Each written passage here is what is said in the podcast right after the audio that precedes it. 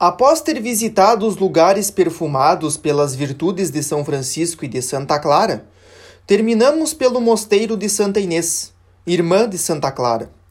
Tinha contemplado à vontade a cabeça da santa, quando uma das últimas a me retirar, percebi ter perdido meu cinto.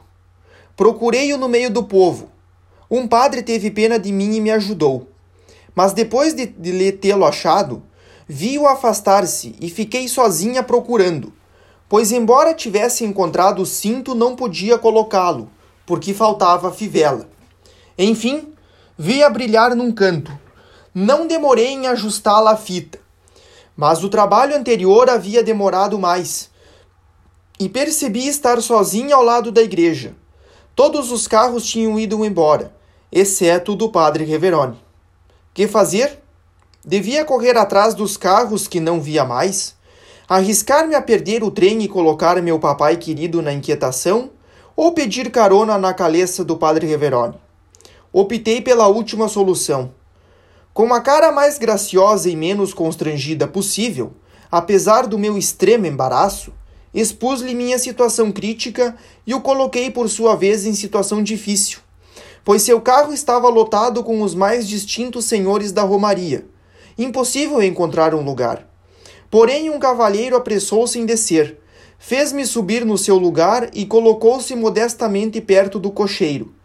Parecia um esquilinho pego numa armadilha, e estava longe de me sentir à vontade, cercada por todos esses personagens, e sobretudo do mais temível, diante do qual assentei-me.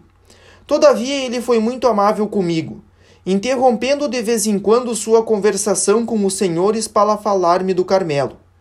Antes de chegar à estação, todos os grandes personagens sacaram suas grandes carteiras a fim de dar dinheiro ao cocheiro, já pago. Fiz como eles e tirei minha diminuta carteira, mas o padre Reverone não me deixou pegar bonitas moedinhas. Preferiu dar uma grande por nós dois. Numa outra ocasião, encontrei-me ao lado dele num ônibus foi ainda mais amável e prometeu fazer tudo o que pudesse para meu ingresso no Carmelo. Mesmo com esse bálsamo todo sobre minhas feridas, esses pequenos encontros não me impediram que a volta fosse menos agradável que a ida, pois não tinha mais a esperança do Santo Padre. Não encontrava ajuda nenhuma na terra, que me parecia ser um deserto árido e sem água. Toda a minha esperança estava unicamente em Deus.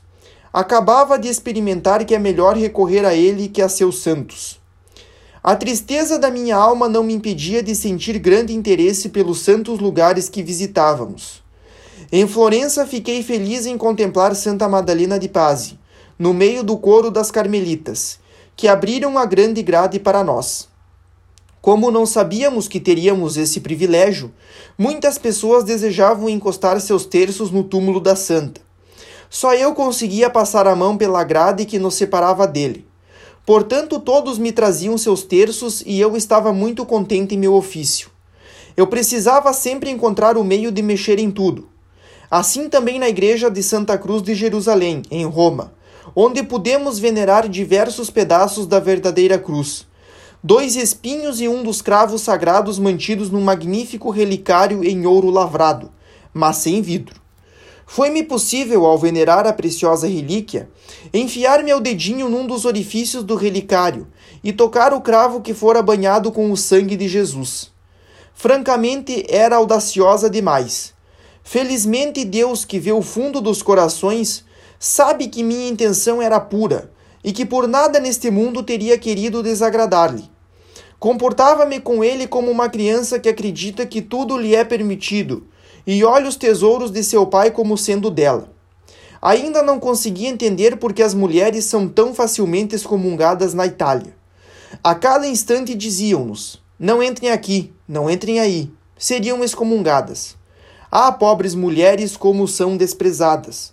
Todavia são muito mais numerosas em amar a seus, e durante a paixão de Nosso Senhor as mulheres tiveram mais coragem que os apóstolos, pois enfrentaram os insultos dos soldados e atreveram-se a enxugar a face adorável de Jesus. É sem dúvida por isso que ele permite que o desprezo seja a herança delas na terra, sendo que ele o escolheu para si mesmo. No céu saberá mostrar que as ideias dele não se confundem com as dos homens, pois então as últimas serão as primeiras. Mais de uma vez durante a viagem, não tive a paciência de esperar pelo céu para ser a primeira. Num dia em que visitávamos um mosteiro de padres carmelitas, não estando satisfeita em acompanhar os romeiros nos corredores exteriores, adentrei os claustros internos. De repente vi um bom velho carmelita que me fazia sinal de longe para me afastar. Em vez de voltar, aproximei-me dele, mostrando os quadros do claustro e dizendo, por sinal, que eram bonitos. Ele percebeu sem dúvida pelos meus cabelos soltos e meu ar jovem que eu não passava de uma criança. Sorriu-me com bondade e se afastou, ciente de que não tinha enfrentado uma inimiga. Se eu soubesse falar italiano, ter-lhe-ia dito ser uma futura carmelita, mas por causa dos construtores da Torre de Babel, isso não foi possível.